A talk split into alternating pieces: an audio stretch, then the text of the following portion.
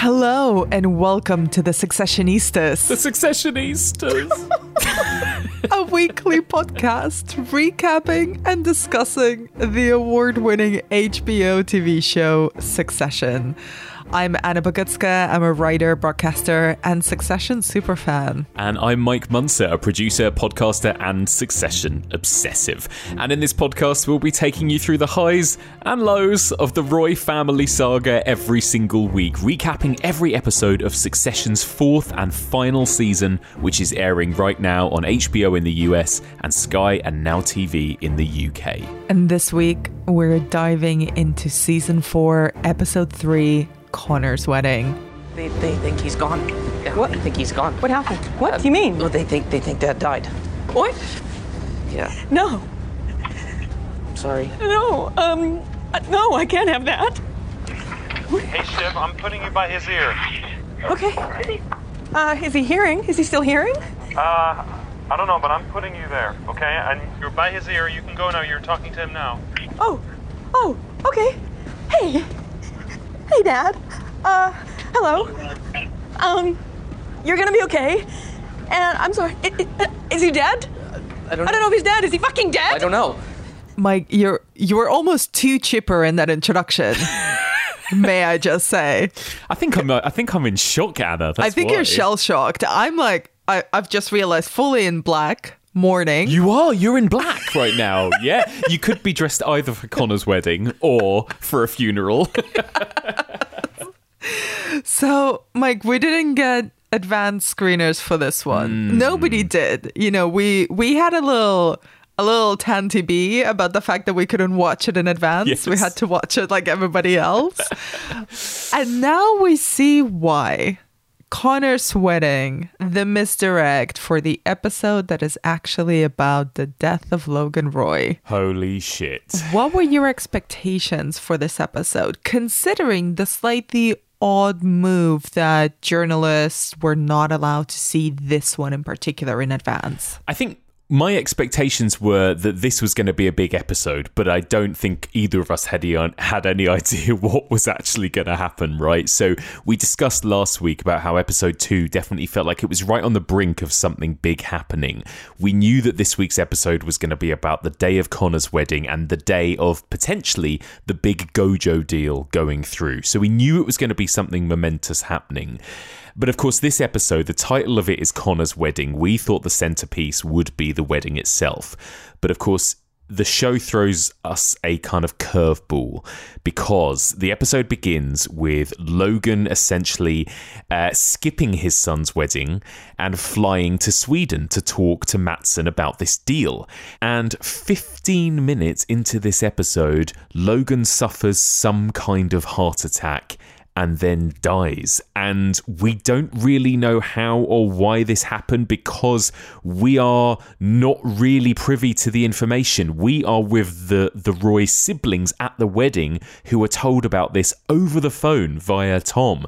So it's all a bit strange and chaotic and confusing and emotional. And then the bulk of the rest of the episode actually sort of plays out in real time. What we see then is, I think it's a 28 minute sequence in the middle of this episode that was shot in real time, almost like one take, but with two cameras. We'll talk a bit about that later.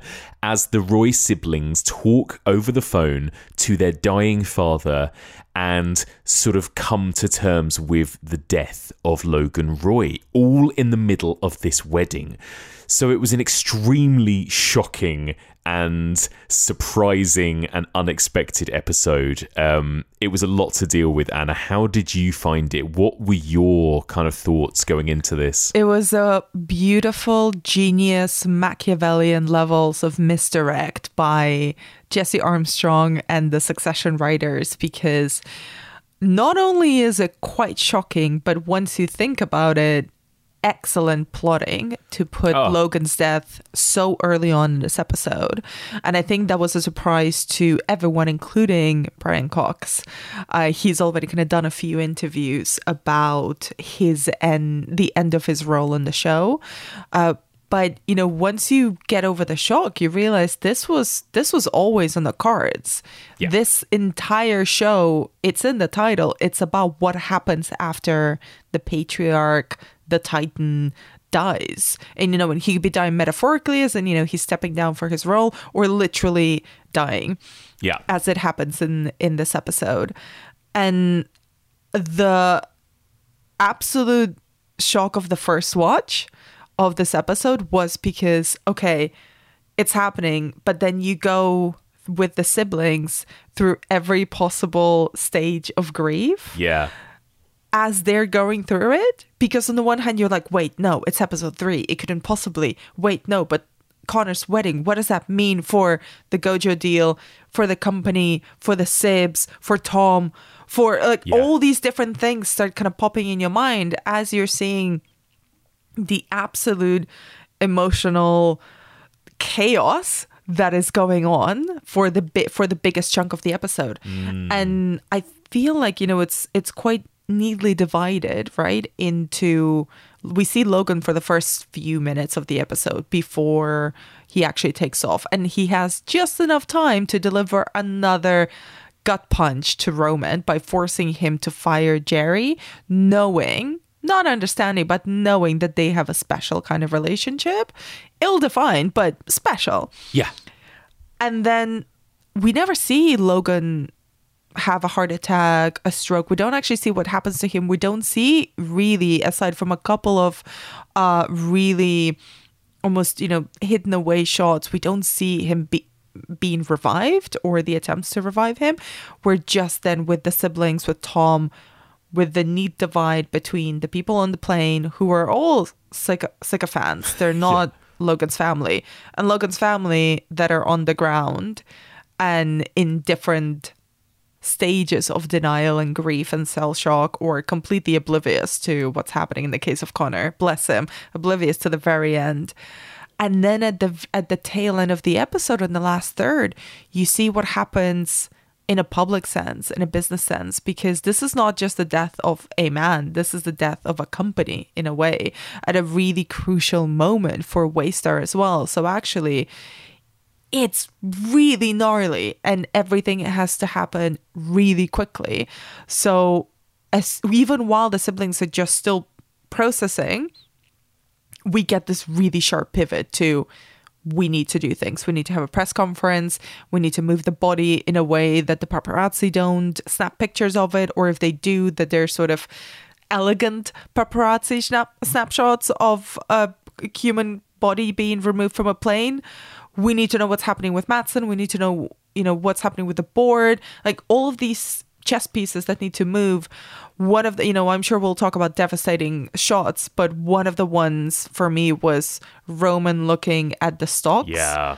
and seeing the nosedive that Waystar stock take within minutes of the rumor and then the confirmation of of Logan's death. And it's like, fuck, this is this is also a reality that they have to deal with that most of us don't have to deal with. It's the private grief and the public grief. Totally. It's and it's such an interesting, like you said, it's a sh- it's such a shock when it first happens because of the way that this has been written and directed. This episode, it's messy and it's frustrating and it's confusing when it first happens that they just received this phone call 15 minutes into the episode, and it's you're suddenly like, what? I was like, this can't actually be real. This is a play. Like Tom is saying that he's not well. This is going to be some sort of trick, and then you're like, no, it isn't a trick. But what? What is happening? And like you said, the camera really doesn't give us a proper glimpse of Logan on the floor being resuscitated. It's it's kind of strange and messy and but it, in that regard it feels so real i think you know this this incredible you know all, we'll talk about it. It's it's not a, a single take as such but there is a there is a real time sequence through the chunk of this episode right that is all done eh, you know continuously as these kids deal with this and hear about their father in real time. And that whole thing like you said it feels so unbelievably real in, in a way because you go through every stage of confusion and anger and denial and sadness and acceptance. And and yeah i think they do an incredibly job at cramming cramming so much into one episode. Like you say, they then have to quickly pivot from, oh, this isn't just the death of our father. This is the death of a business. This this has repercussions. This has how do we face this publicly? They go through all of that in one episode, and yet it didn't feel crammed in. It didn't feel fake. It didn't feel rushed to me. It kind of felt like we were mm-hmm. really with this family in real time, working mm-hmm. through these different stages, you know, and that is the genius of this show and of the writing. And and also putting it in episode three suddenly makes so much sense as to what we saw in episodes one and two, I think. Because we talked a lot about how Logan Roy, you know, Brian Cox really got to show his prowess He in the first some two episodes. meaty scenes. Yeah. Yeah. We Yeah, literally you're sat here and talked a week ago about what an amazing Brian Cox episode it was last week, where he got his big rousing speech at ATN. He had his tender moment with the kids in the karaoke booth. Like, we didn't know at that point that that showdown in the karaoke booth would be the last time these this family would ever talk to each other, right? But I think it just mm-hmm. adds even more weight on those first two episodes, particularly last week, doesn't it? So I think actually it seems like a complete shock and twist that this happened, but it kind of makes total sense in everything we've been watching, doesn't it? You know? Exactly, exactly. You know, like like I was saying, it's it's a shock when you're watching it for the first time because mm. even though you know that the whole show is going towards that moment, it still catches you by surprise. And it's inevitable and it's unplanned and it's unpredictable. And it's kind of one of those things, you know, not to get, I mean, we will get very intense with this episode. I warn you now. uh, and I'm warning you too, listeners. But Yeah. death is inevitable. And no matter how much money or power or PJs you accumulate, it will just come for you and you won't know when and you won't know how. And we don't actually know. You know, I was listening to feverishly listening to some podcasts and kind of reading articles about this episode because it airs in America on Sunday night. So they've had a whole, you know, day um ahead of us to create recaps and content and stuff. And you know it's it's devastating because we don't really see or really figure out in what conditions uh, Logan's death came. There is something kind of unsavory floating around, which I'm sure will become a source of humor later on. You know, the fact that he was in the bathroom, that they had to like use a special key or knock the door open or whatever. There's one podcast that I listened to that sort of hinted it was Kerry with him in the bathroom Yeah. when he died, when he had, you know, his attack or whatever. So all of that is kind of just in the background buzzing. Yeah. It is just so sudden and so unplanned. Not even someone like Logan Roy can actually get over it or can create or organize or streamline his own death. And there's something that Mark Mylod had said, who's the director of uh, this episode and is a longtime director of Succession. And they're talking about this episode on the official Succession podcast that HBO has been putting out. And he said this thing that really, I think, summarizes the episode for me that big things don't happen in a perfect way. Yeah. So I think even the way that they choose to present the death of Logan Roy is completely going against the tradition of kind of overwrought, overplanned, perfectly sappy, everybody gets their last perfect moment with a character kind of death that we've seen on television. Yes. There was no sentimentality. And you know, even and we'll go through kind of how each character essentially reacts to the news Yeah. every character, especially the kids, including Connor, have an absolutely devastatingly imperfect last conversation with their dad. Yeah. And either while he's still awake or while Tom is holding the phone to his ear, to his definitely unconscious, possibly already deceased ear. And that just makes it even more gut wrenching, doesn't it? Because Yeah. you're like, oh fuck, they will never. Aside from just the f- the sheer fact of losing their father at the at any moment, at this moment in particular, they are now. And you can see it in their faces in the performances later on in the episode. You can see them rewinding to the last conversation they had with him Yeah. to Roman thinking about the message he left on his phone, asking him if he was a cunt, to Shiv whisper yelling in his face, telling him that she's never going to forgive him, Yeah. to like Kendall, you know, like rejoicing in the fact that they have some juice over his deal with Gojo and that they're, you know, humiliating him together finally.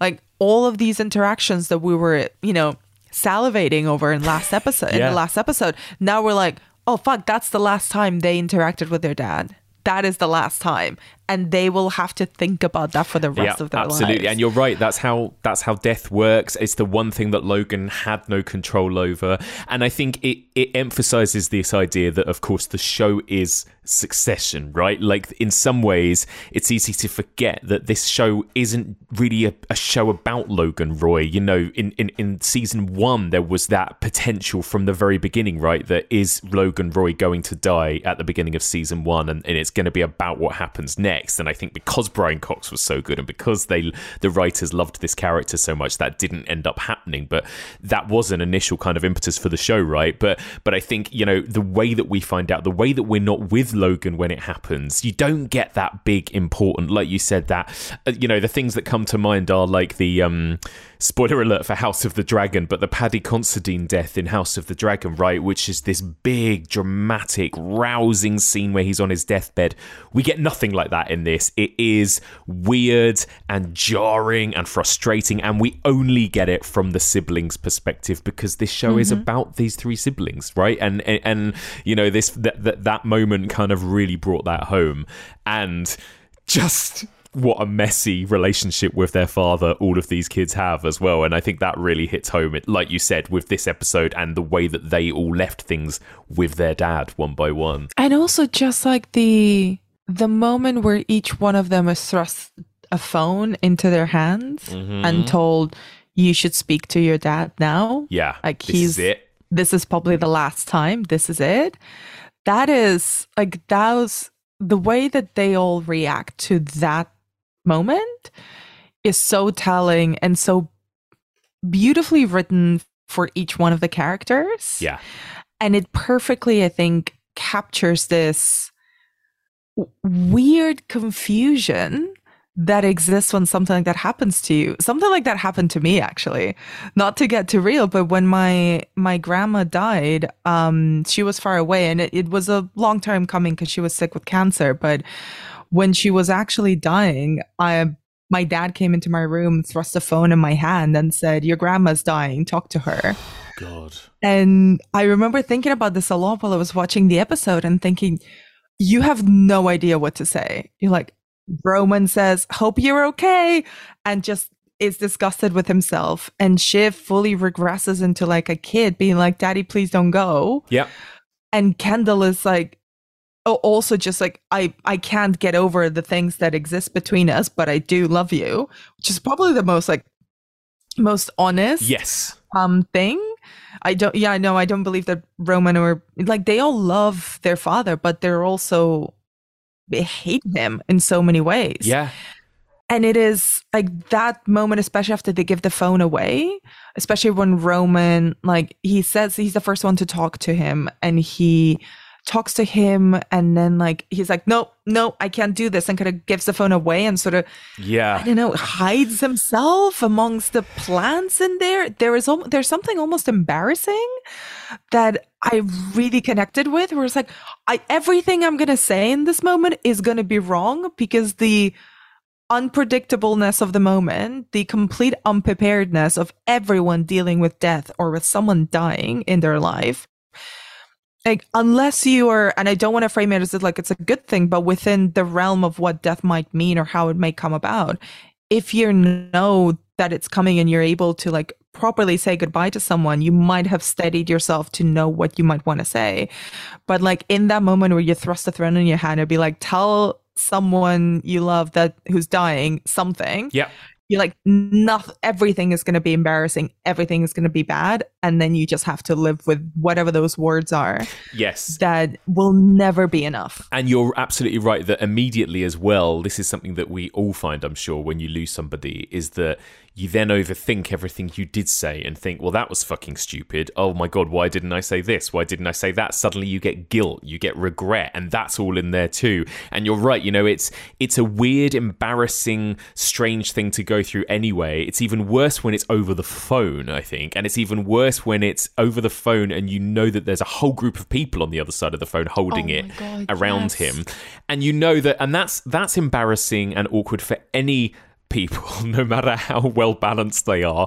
For the Roy kids, you know, that's like, and for a kid like Roman, you know, that's like, it's like the most difficult thing in the world, right? As well. So, yeah, mm. there are so many layers going on here and so many emotions that these kids have to juggle. And again, like, oh my God, if if Kieran Culkin and Jeremy Strong and Sarah Snook don't win all the awards, you know, for this episode alone, right, I will be just shocked, like I think they should make a special award at the Emmys so they can get each get one because Yeah. like you cannot put these performances against one another they just go so hand in hand and you know Agreed. I, want to talk a little bit about roman because i think you know we start the season we start the episode with him Yes, yeah. Let's start by talking about Roman. Yeah, and he, so first of all, the Sibs don't know that Roman's already been dealing with Logan behind their back. So he's the one who is actually the last of them to talk to Logan while he's alive.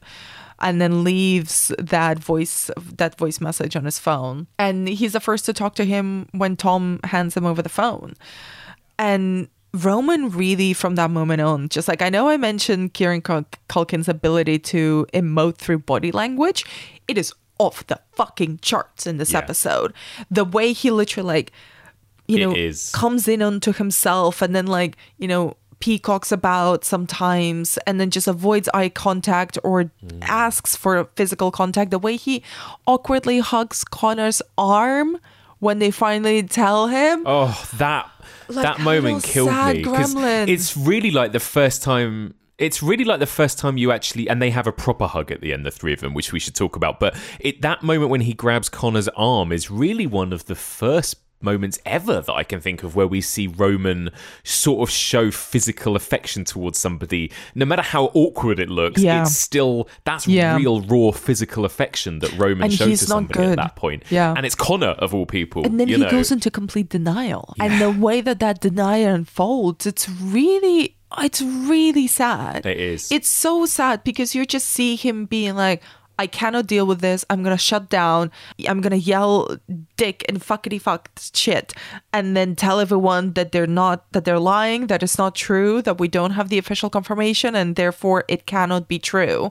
And everybody kind of gets it and lets him be, but it is horrible to watch the way that he like, you know, almost like a Tasmanian devil, Yeah. just frenzies himself in, into the stage of denial that he like I cannot imagine what's going to happen next episode because he just like he cannot comprehend Hmm. this happening and I think a big part of that is the guilt about that last voicemail that he left on Logan's phone. Yeah, totally. Calling him a cunt, right? You know, like Yeah. actually kind of a healthy moment for Roman. I mean, we've been talking about Roman throughout this whole season as he's kind of like a bit of a new man in some regards and and and seeing him do that was kind of quite satisfying. And before I knew what was about to happen 15 minutes into the episode, I was actually already preparing like, "Oh, I'm going to talk to Anna about this because you're right, his physicality even from the beginning seemed different in this." And did you notice that he he had lost the kind of really lovely costuming that he had in episodes 1 and 2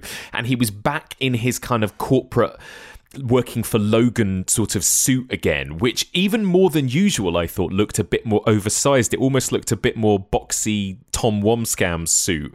And I felt like that was a deliberate choice because it made him, throughout this episode, look even smaller and scrawnier than usual in a weird way as well. And like it was a deliberate contrast to what you see when he's in his like California pad working on the hundred with his siblings at his most healthy and happy potentially right at the beginning of this Yeah. season so even that was really interesting the fact that all three siblings were wearing black Mm-hmm. throughout this episode before they even got the news right but they were all wearing black to connor's wedding but it, they they looked like they were all dressed for a funeral for the from the beginning Yeah. almost you And know I think you're completely right. And also picking up on that, Shiv, who looked terrible in the last episode, I think because of her her slight win at the Yeah. end of the last episode.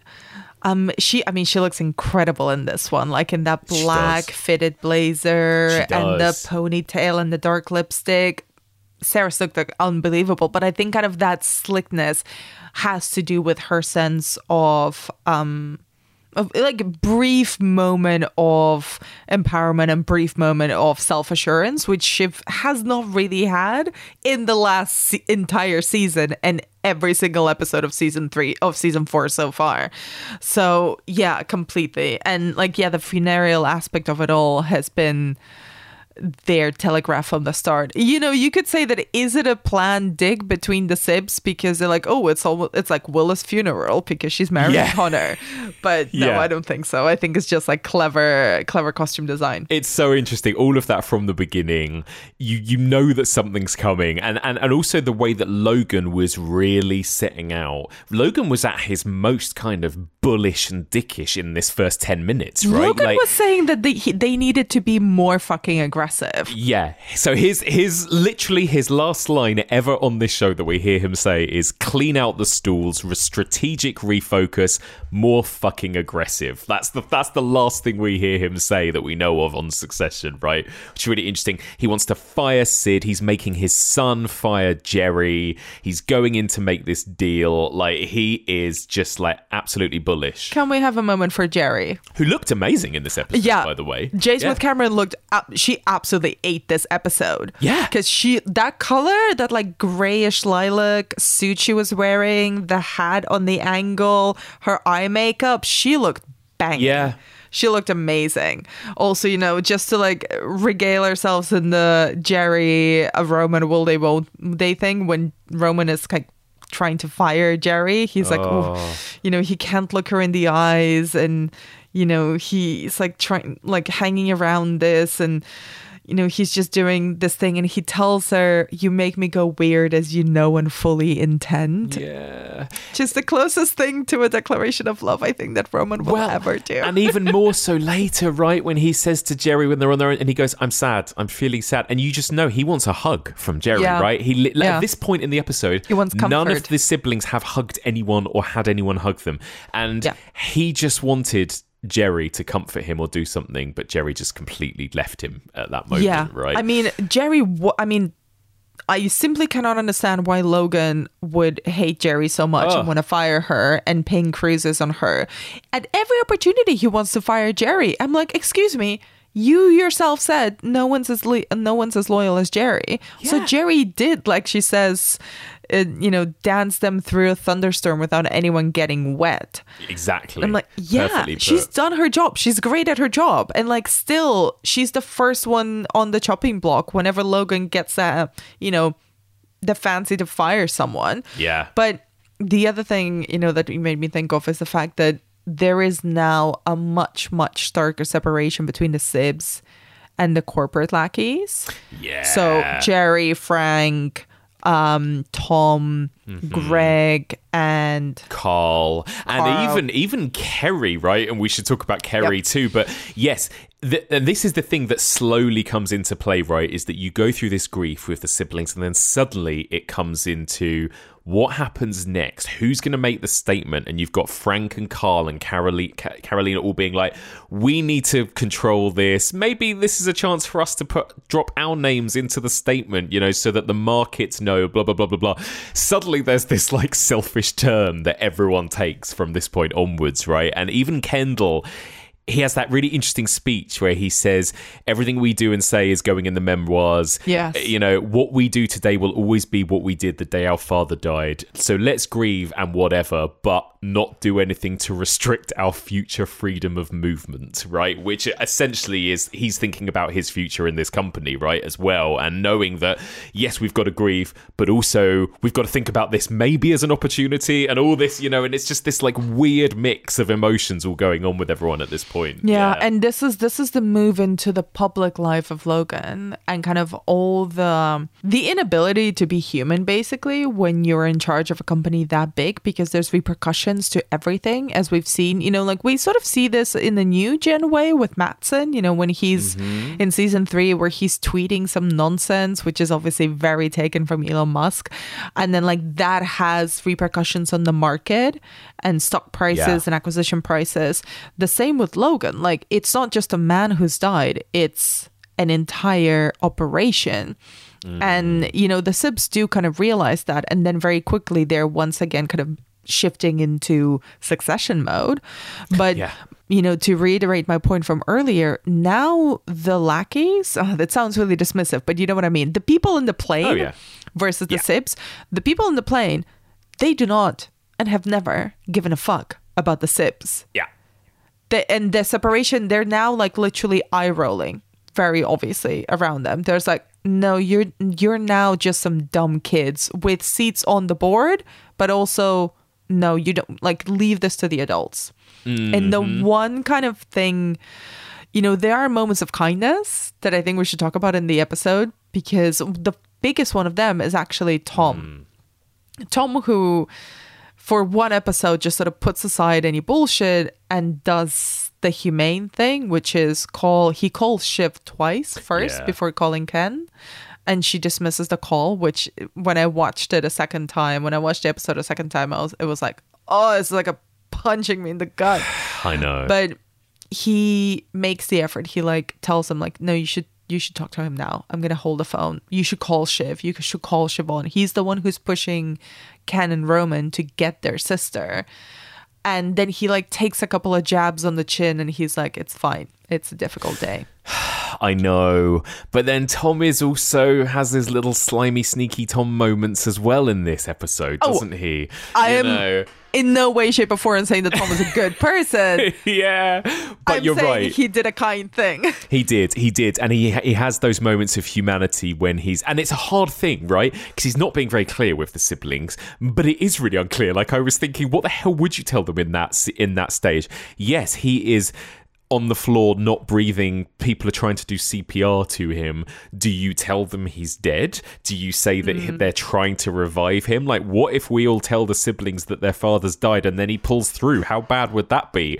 Or what if we don't tell them that he's dead? You know, it's like that's a very hard thing to communicate during all that chaos on the plane, right? So I do, I do get it. Um, yeah, but it is. You're right. You know, there are those moments of humanity with Tom, and I felt so sorry for Shiv in the moment when she's the last person to know, you know. And again, it's just like there's that little there's that little twist in the knife for, for Shiv. It feels like more than the others always, where the two brothers get this moment potentially where their dad might still be alive, and by the time Shiv turns up, he's gone, right? And and mm-hmm. she whatever she says to him. Again, whether or not he heard any of them say anything to him, but it feels like pretty definitive that by the time she arrives during that amazing long take, he's already gone, right? And uh, Yeah. Shiv's reaction to that news at that moment as well is just abs- I think that's that was for me the most heartbreaking moment of the episode. Sarah Yeah. Snook's face when she found out that her father and had her died. right? voice cracking And she says, you "I can't have that. No, I can't have yeah that. Oh, no i can't have that not today Yeah, And her Oh. her voice cracked several times throughout this episode, but it was that when she gets the phone yeah, and it cracks and she's like, "Oh fuck." yeah. It's, it's really happening. No, this is really happening. It's not Yeah. a drill. Oh, And also, like, I know I said last week that Sarah Snook's mouth acting is just outstanding. it is. Oh my god, in this episode, everything she's doing with her face when she's in the foreground, when she's in the background, the way her lips purse when she's just like furious but also really sad and wants to hold it together, the way her voice changes when she's speaking to Logan um for the last time, you know, at him, when she's like speaking with the with her brothers once they're they're all just sitting trying to process what is happening. And she's like why don't you get me? Yeah. i was right there And then they're really apologetic too, actually. You Yeah. know, they are genuinely like, we're really sorry, you know. And to be fair, what would they they were having this moment at the po- at that point too and processing it as well, right? Mm-hmm. So it's it was really difficult. And then of course none of the f- then the three of them realized they had to go get Connor and tell Connor as well. So there's like this Oh hierarchy of who knows first almost, right? And it is and then Oh my god! I mean, just like you said at the beginning, the way that all these kids react to this news, and then the way Connor reacts, and the first thing he says, right, is he never liked me or something like that. Like that's one of the hmm. first things he said, and he suddenly feels really. He looks disappointed that he never got the chance to make his dad proud before he left, before he died, Yeah. basically, and that was like the first way he reacted to it. he says it really explicitly too he's like i never got the chance to get him to like me to prove to him that i'm good yeah, and it's a horrible, terrifying thing to just have to, in Connor's case, to be a kid who has to prove to his dad that he is good. Yeah. When you when you just like think about those very simple words as a child and even as an adult, they're fucking devastating. Like that shit will stay with you for your entire life. And in that moment, Connor, who was bubbly mm-hmm. up until this point in the episode, even while he was fixating on the cake, Yeah. even while, and I don't think it fully, he fully grasped how disgustingly cruel it was that Logan didn't even call him himself to give him an excuse for not appearing at his wedding. Yeah. That he had Kerry call him and be on the phone with him, being like, Yes, we're hoping to pop by. Mm-hmm. We're hoping. Yeah. And it wasn't even his fucking dad on the day of his wedding. No, exactly. And we've seen we've seen Logan make the effort to go to his other kids' weddings when even when Yeah. a lot is going on, right? When they were in different countries, by the way. Yeah, yeah. Shivs was in. England.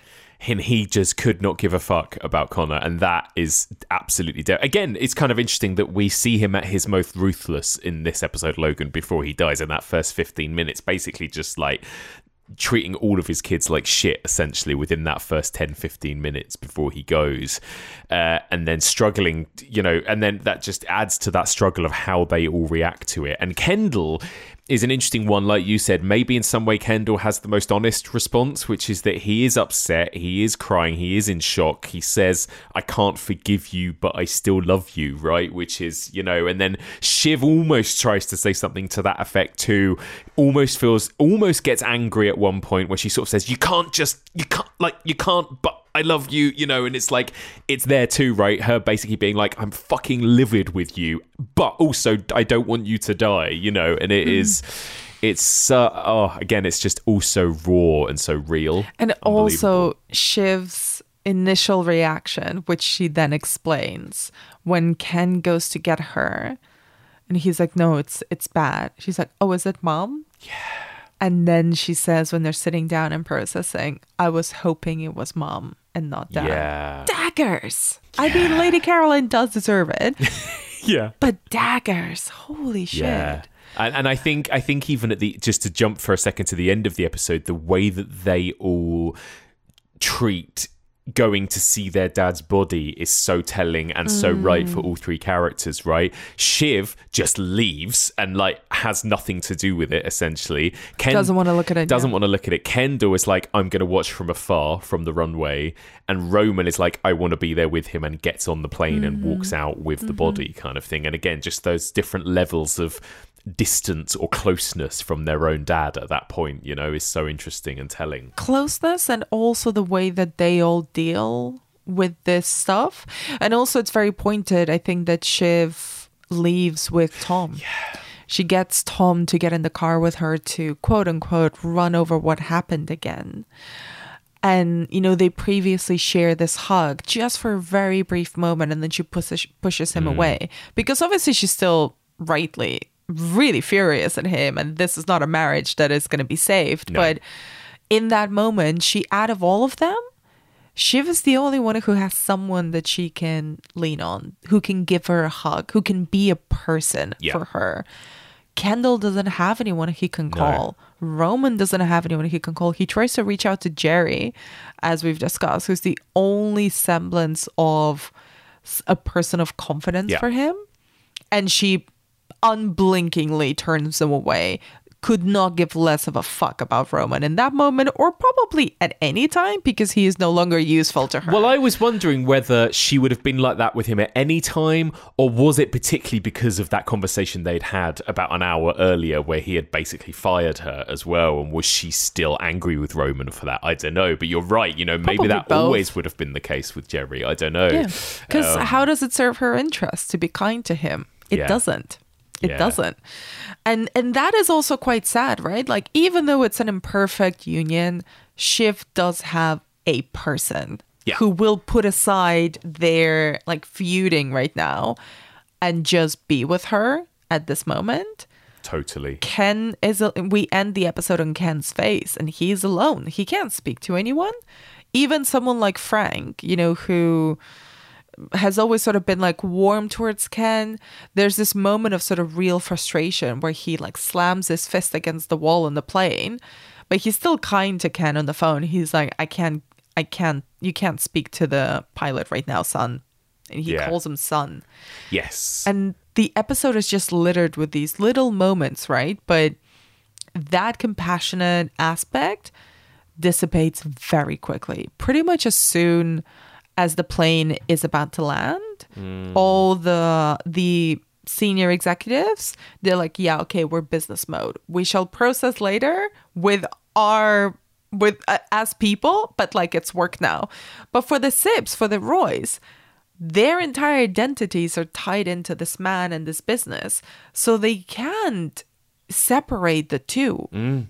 Yeah. They just can't. Yeah, everything they've done, and we've talked about this a lot in the last two episodes, all of the stupid moves they've made haven't been for themselves. They've been because they want to kill their father, right? You know, and now they've done that, and now it's like, well, what are they now? What are they? What are they? What are they gonna do? What are? What is their life direction now at this point where they've basically sacrificed so much to destroy their dad in one way or another?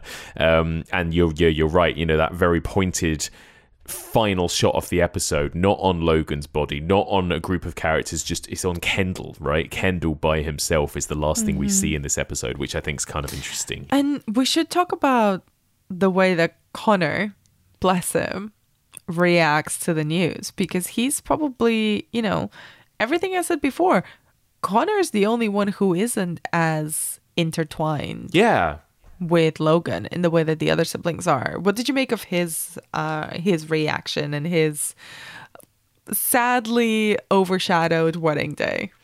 I'm starting to think that Connor might be one of the sort of healthier uh, characters in this family in a way. I mean, and I'm that is a stretch.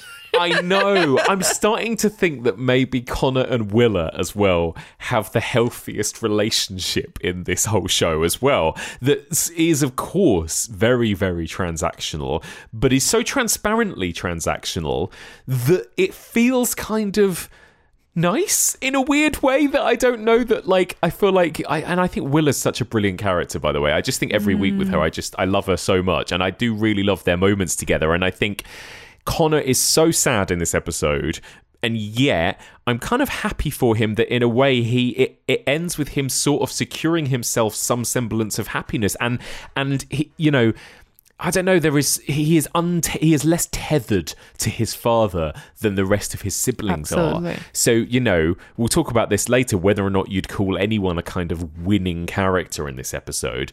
But maybe for me, Connor is the closest to that because Connor ended up with the woman he loves, getting married, trying to find himself some semblance of happiness in his fucked up world, you know, and uh, so I'm weirdly kind of happy for Connor and Willa, and I felt like that was in a very, very sad, bittersweet episode, kind of one of the sweetest moments, you know, in a very strange way. I kind of loved that little final wedding that actually looked quite empty, quite low key, but Yep. quite happy at the same time, right? Yeah, it's very bittersweet because that conversation. Well, there's there's actually quite a few things going on with Connor a little bit in the background because everything every, Yes. everything is about Logan's death. But the moment when he is again hyper fixating on event planning, Yeah. Connor, baby, you don't want to be a part of this world. You really don't. Okay, just let it go. You have heaps of money to pay very good professionals to do that. He's hyper fixating on the cake. He does not want to see the insides. And Ken gives this little bit of backstory to Connor and his mom, where he he refers to the cake as loony cake because when his mother was committed to a mental health fac- facility, Logan and his people gave Connor cake for like a week straight to help him deal with it mm-hmm. or to distract him with just like a week long sugar high. And he calls it Yeah. loony cake. So he's like fixating on that. And Willa's face Yeah. when she gets told that is like, oh, okay. Yeah.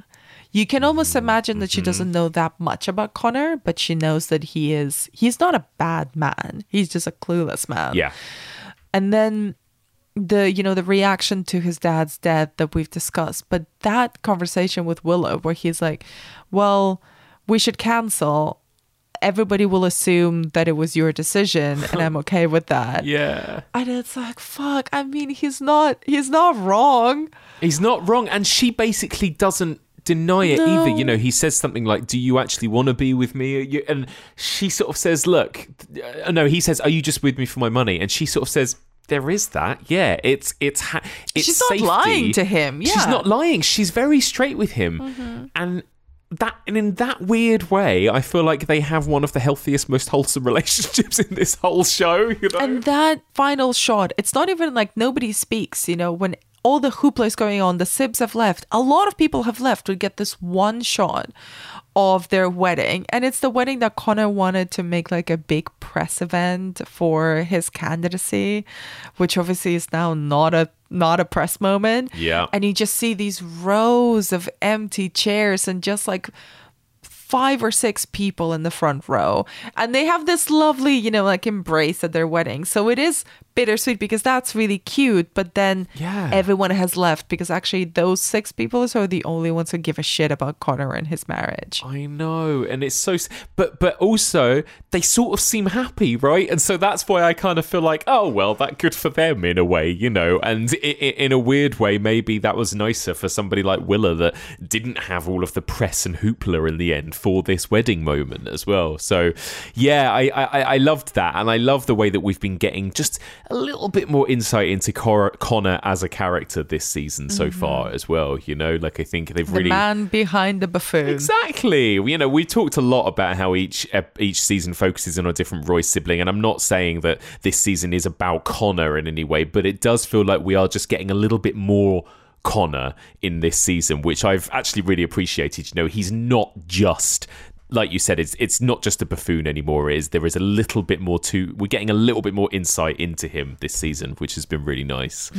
Um, but m- maybe we should go back to Tom for a minute as well, because Tom is having quite a big episode here as well, right? He is the man on the ground or in the plane. He The is man in the air. He, the man in the air, right? He is the man that is right there with Logan every step of the way, relaying information to the kids. And, you know, he has worked and worked and worked on basically getting himself as close to Logan as possible throughout these four seasons, right? Like his famous line about, you know, I've seen you get fucked, Kendall. I've never seen Logan get fucked. He really, really aligned himself with Logan.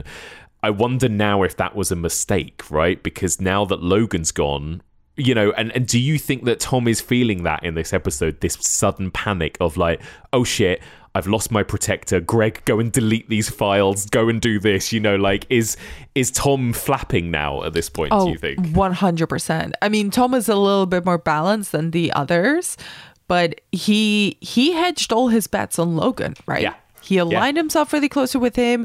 He's been there. And now that Logan is suddenly gone, kind of his overall act of kindness notwithstanding, Tom is still a grade A asshole.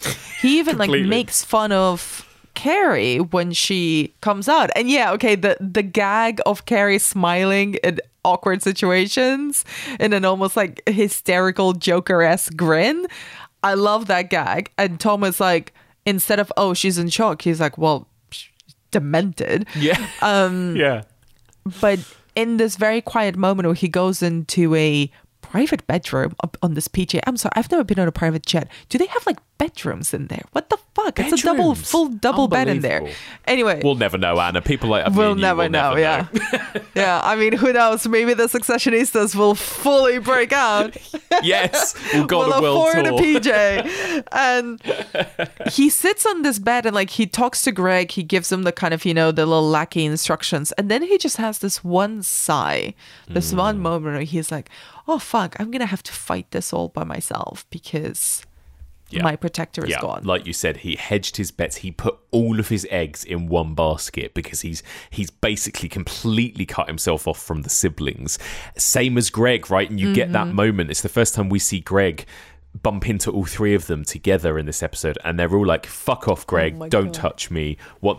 Don't touch Don't- me. Yeah, so good, so good, and that's it. it. Like Gr- Greg it. and Tom are potentially in trouble at this point. I think these two aren't they? because you know you just don't know what's. Go- I don't. I have no idea what's going to happen really next, and it'll be interesting to kind of go into that maybe at the end of this chat. But you know, are the siblings now technically in a better position than certain other people just because they are that they are the sort of direct descendants in a way, and maybe the most obvious, you know, next in line. I don't know. I don't know. So the Sibs are obviously they're everyone's in a difficult position. The Sibs have stocks and they each have a seat on the board, so they have a bit more power.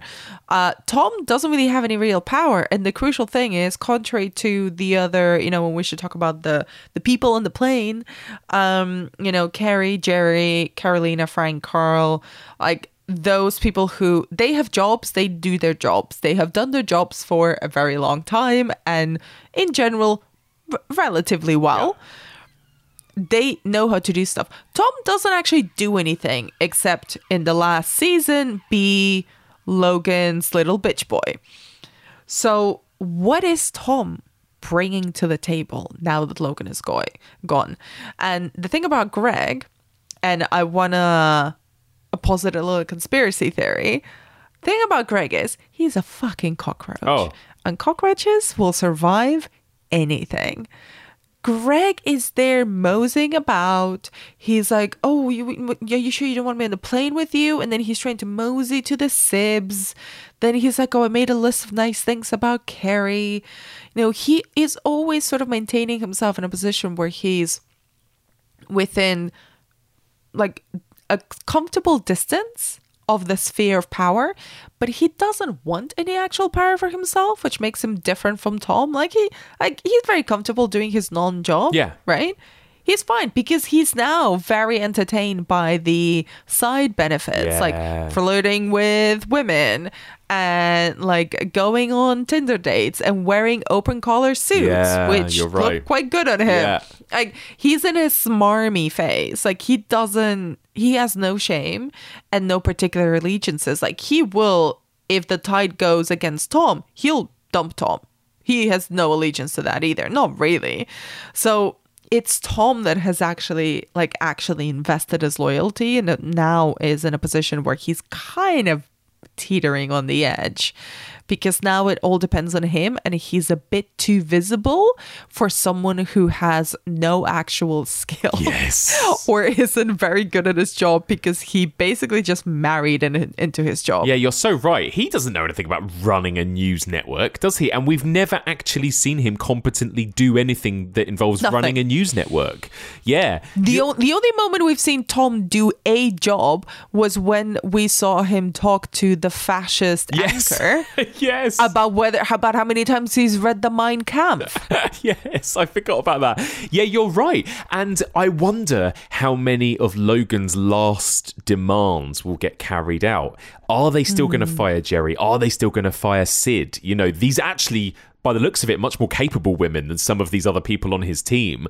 Are they going to still follow through on those orders? Really, only Tom and a couple of other people knew about that plan, right? As well. Exactly. I don't think they are. I think that will give. Well, Gerri certain. Well, Gerri got the unofficial heads up from Roman. Yeah. Out of sort of loyalty, but there was nothing official. And since Logan is gone, and those are like competent people in high positions. Mm-hmm. I think they're gonna stay and they're probably gonna reverse the situation so that they're safe and the pers- the people who were threatening their stability are gone. That might be Roman, that might be Tom. I mean, obviously it's not gonna be as easy, especially not for Roman because he's on the board and you know Yeah. a a Roy. But I think that like that will put more people against them that actually put Cyd or Gerri at actual risk. I'm really intrigued. We've still got seven whole episodes left now. Seven episodes to find out exactly what's going to happen post this massive event.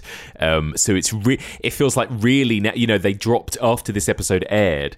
They dropped a big trailer for the season because they were holding back on showing a kind of full trailer for this season because they wanted to wait till episode three had happened, right? Because now what this season really is about is post Logan Roy, what is going to happen and how is this going to end? So I'm so intrigued to know what this season is actually going to shape up to be like at this point. It's going to be so interesting mm. to see. Mm. I mean, I guess the first thing to mention on that topic is how do you feel about the fact that we don't have Brian Cox anymore? Like the rest of this, se- is there going to be a big gaping hole for you?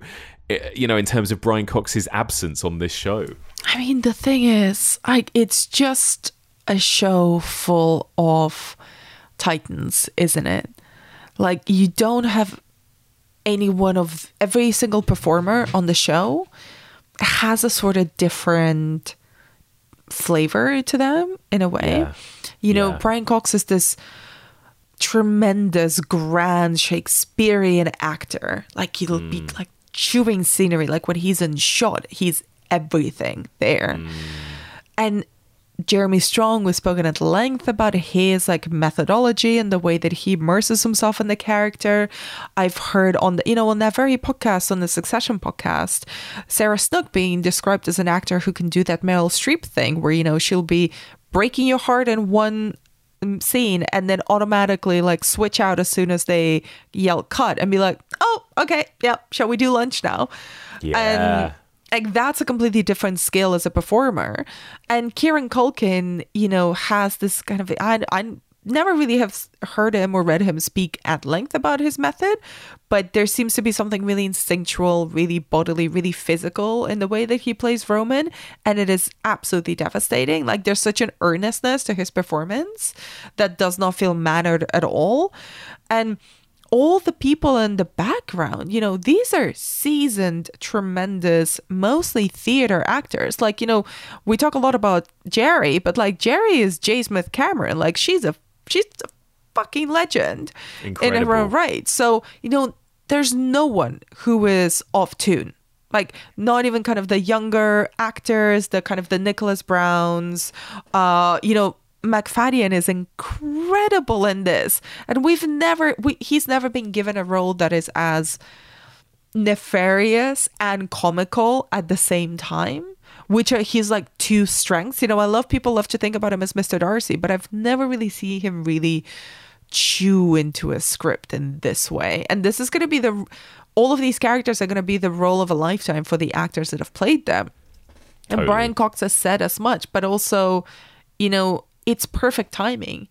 And I really I really respect that because now that mo that Logan Roy moment is done. Like that is an incredible role that we've had for three and a bit seasons. Mm-hmm. Plenty of moments, plenty mm-hmm. of great speeches, plenty of um, you know, confrontations and catchphrases and put downs and just deeply emotional moments and monstrous moments.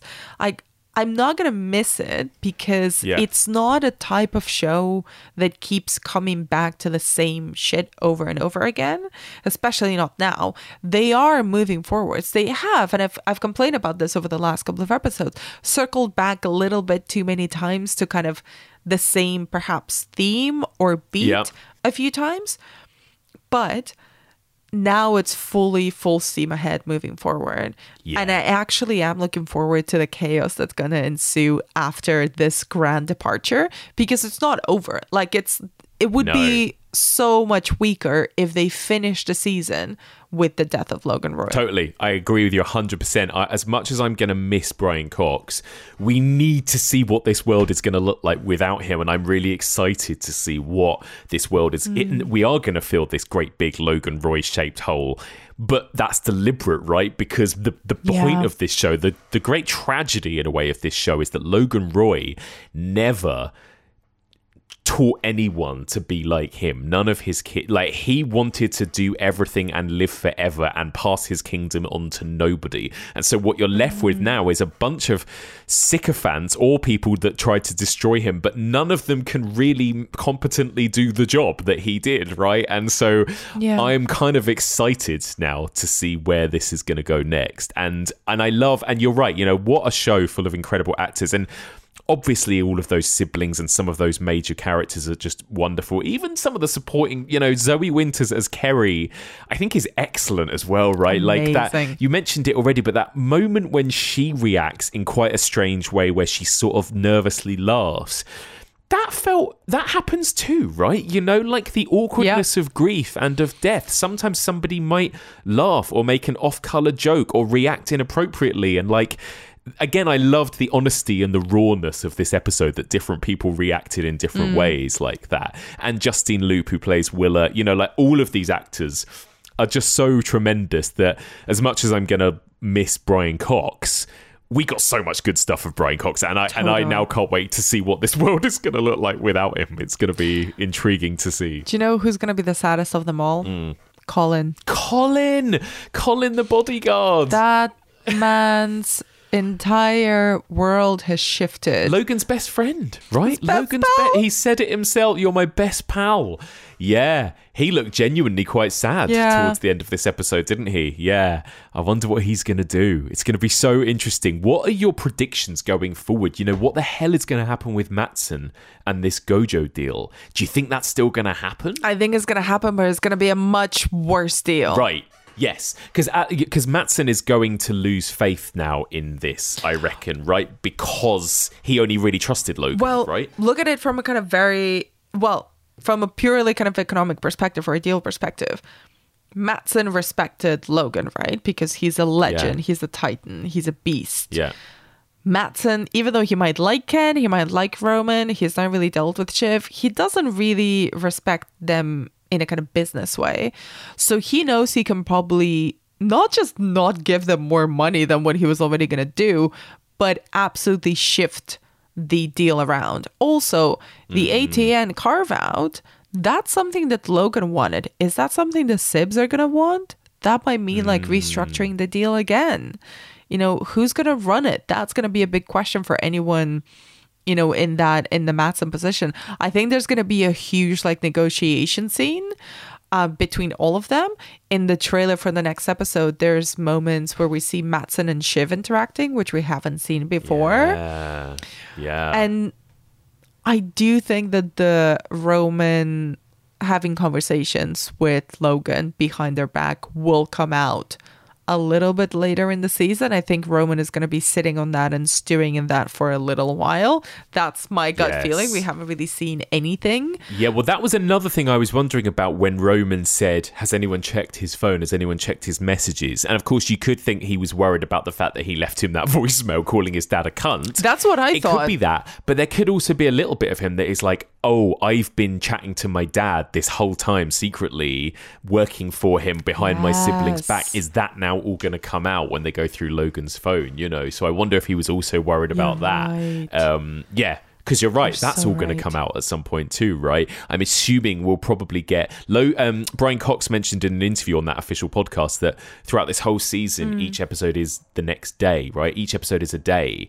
So at some point, we're going to get his funeral. It, it, it might Yeah. be it might be the last episode because like that would be seven days time. I don't know, but like you know, are we going to end up in maybe Scotland for a big Logan Roy funeral and with Harriet Walter and everyone? I wonder. I wonder if that's going Hmm. Oh to happen. But I'm yeah, I'm so excited to see what's going to happen next. I think Tom's going to make a bid for the top job. Mm-hmm. I mean, you know, we've seen this in the trailer. Yeah. But I think that's going to be a really big thrust of the next couple of episodes for sure. Yeah, and we still have this impending election as well, right? With the yes, kind with of Jeryd Mencken. yeah, with the fascist as well. So it's it's and and is the Pierce deal still going to happen? Are they still buying Pierce from Nan and Naomi and everyone? So Well, like, exactly. Yeah. Like, uh, because that was completely contingent of them getting money from the Gojo deal. Yeah. And if that falls apart, then obviously the Pierce deal, deal falls apart, which is, you know, going back to our point a few episodes ago where we're like, this is like monopoly money. Yes. Like these huge Yeah. titans of industry or whatever. But like when you're talking about in these numbers and in these ways where it's all a house of cards. Yeah. And Logan Logan's card like fell out and now everything is crumbling. Yeah. You know what I would love to see? I'm sure this isn't going to happen. I would love to see Gerri, Karl, and Frank, mostly Gerri, fuck all of them off. Yes. Genuinely, just she's the only one who's a lawyer. She's the general Yeah. counsel. Have her engineer a deal that like cuts out the siblings 100%. or something. I agree. In some ways, I do think Frank, Karl, and Gerri maybe are the three only competent people in this, right? I mean, they're all a little bit sneaky and self-serving, but they are maybe a bit more competent in a way. So a little bit, yeah. I think bit. Gerri's very competent. Yeah, totally, totally. Um, and before we wrap up, I feel like we should just m- mention again that incredible, just the direction of this episode, right? Mark Mylod, mm. and like you've mentioned it already, that the, in the official podcast there are some great interviews with all of them, but just the way in which that whole main centerpiece of this episode is directed, Yes. right? Because Which is not strictly a oneer, no, is it? No. So basically, they it, it isn't one single take as such, but they did do it in one go.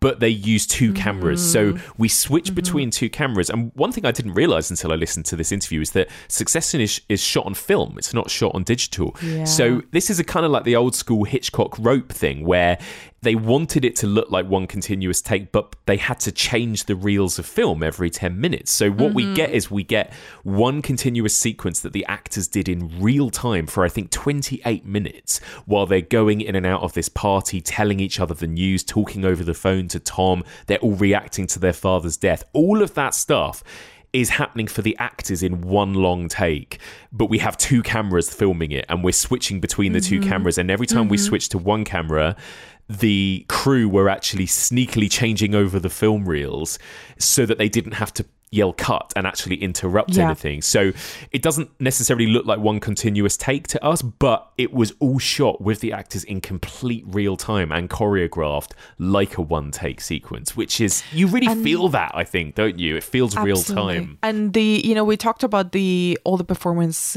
all the performers. It's different approaches to acting. I also heard on that podcast that they spent two weeks shooting Yeah. that that kind of sequence. amazing. And can you imagine someone like Jeremy Strong, who goes full method, being in that headspace for two weeks straight? Oh my god. Oh my god. Holy fucking shit. Can someone give Jeremy Strong a hug? I know.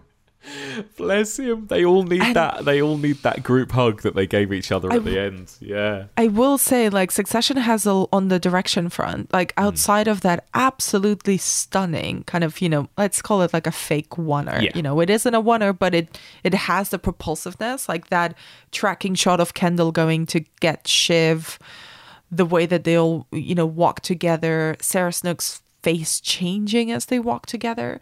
There's so many just beautiful horrendously sad shots that are kind of like throwaway shots. And, you know, there's a shot of Ken and Shiv taking each other's oh. hand and it's very dark. Oh. Yeah. And it's just a few seconds.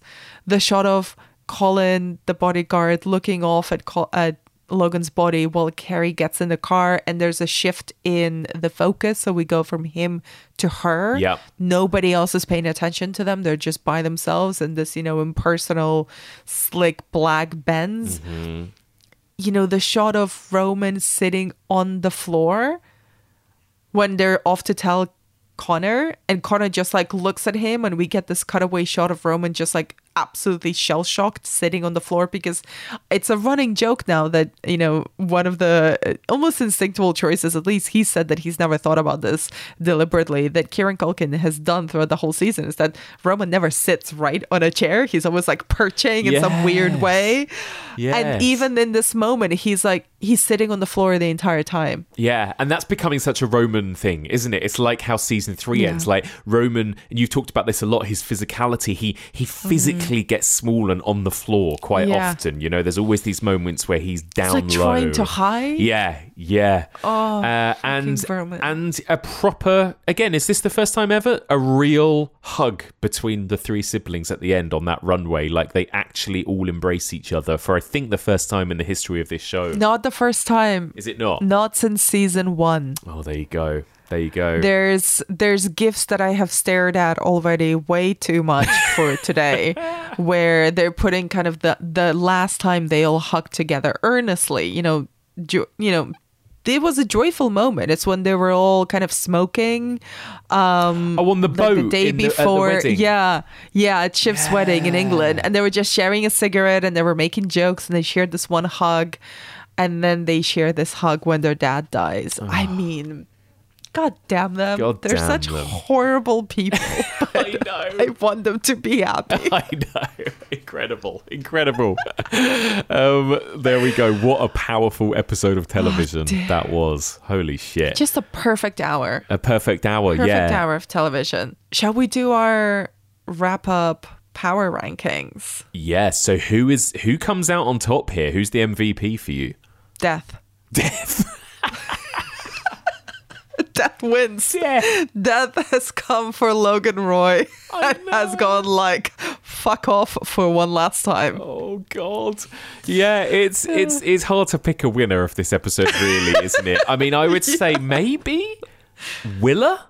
Uh, you know, like Willa. Yeah, Will and Connor. Yeah, Will and Willa and Connor, and I think Willa ultimately uh, she she knows what she's getting herself into, and she says, "Look, I'm I'm happy. I'm doing it for the safety and security, and I'm happy." So, you know, maybe a stretch I could say that Willa ends up on top here at this moment, but uh, yeah, not not the happiest of episodes for anyone. the love of her life. Yay! yeah. Fairy tale wedding on a boat. Oh god, Yay. so sad.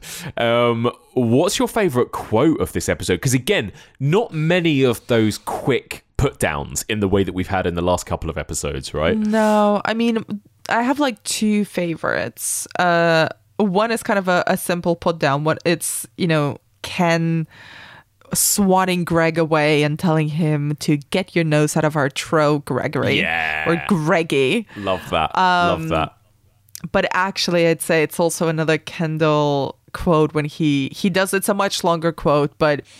It's the one where he says everything we do and say today is going in the memoirs. We're highly liable to misinforma- misinformation. What we do today will always be what we did the day our father died. and it's this horrific realization that they they cannot be allowed to just be people. They need to be the Roys. Yeah. They need to make a statement. They need to do it quickly. They just need to swallow everything and just go through with it because people are watching and whatever they do will be a, ho- a bad reaction. Yeah, absolutely. Uh, I've got a couple as well. Um, Roman's voicemail to his dad, I think, is is a really powerful moment because in some ways it shows a growth is, and, yeah. and and and an almost end to that arc of him being so scared of his dad. You know, him saying in his very Mm. Roman way, he's like, "Well, don't feel free not to listen to this, but it's not. I'm not totally okay with you being shitty to me. Uh, your son is getting married. You can't keep expecting me to bend over for you. So I'm just asking." Are you a cunt? And I, I'm like, I love that. I love the fact that that was actually the last thing he said to his father. I actually think that's quite a good thing. you know, like actually, is yeah. Are you I a cunt for doing this? Um, and and then a much more successiony line. I love Kendall's planning of the funeral and says we could do a funeral off the rack like Reagan's but with tweaks. Amazing. what does that even Yes. mean? A Ronald Reagan, a no Ronald idea. Reagan funeral, but with some tweaks. Basically, I love it. Oh I my love God, it. Yeah. It makes me want to Google Ronald Reagan's funeral, but I don't want to because I don't want to fuck up my algorithm for the rest of eternity. So true. So true.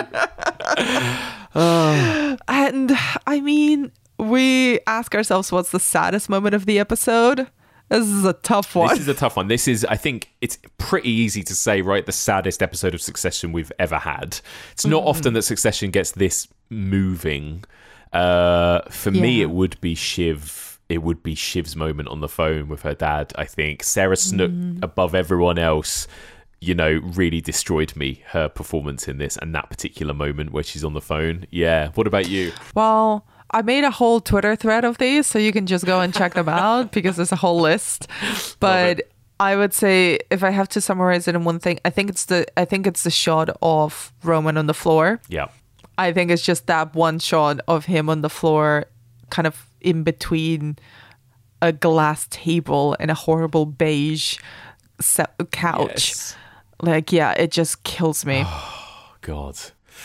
Well, there we go. I think we we need a we, what does it what is it that Karl calls it a stiffener? I feel like we need it. We need to go to the pub for a stiffener after that episode. And Holy shit! Yeah, I mean, a good job for us on not crying because I was like, I'm like, I'm like deflated. You know, when you started doing the intro, I was like, it's too peppy. It's too peppy. We're mourning, man.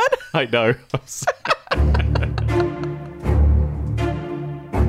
Well, that's it. That's it for another week of Succession. Hopefully, hopefully it's going to be a little bit more fun next week. Yeah. But let's see. Let's see what happens. Uh, what an incredible episode of television. I can't wait to see what happens next. But until next week, Anna, let us know where they can find you and more of your work online. You can find me on Twitter and Instagram at Anna Be Demented. Tweet at me what you thought of this episode, which moment crushed your spirit in the way that it crushed mine. you can also follow my horror podcast, The Final Girls, and you can pre order my book, Unlikable Female Characters, everywhere where you buy books. You can also listen to Mike and I talk about the Scream movies over at Hello Sidney. And by the time this airs, you'll also be able to subscribe to our new Evil Dead podcast, Dead by Dawn. So there's plenty of horror chat to catch up on. Um, and if you want more devastating TV recaps, then it's currently on hiatus, but plenty of episodes of my American Horror Story recap podcast, The Next Supremes. Love that. Yes. Uh, and yeah, you can find uh, me at on Twitter at the Movie Mike, my horror podcast, The Evolution of Horror. Uh, and yeah, if you want even more of me and Anna, check out Hello Sidney about the Scream movies or Dead by Dawn about the Evil Dead movies. Uh, that's it for this week. Thank you so much for listening and tune in next week for another episode of The Succession Easters. The Successionistas.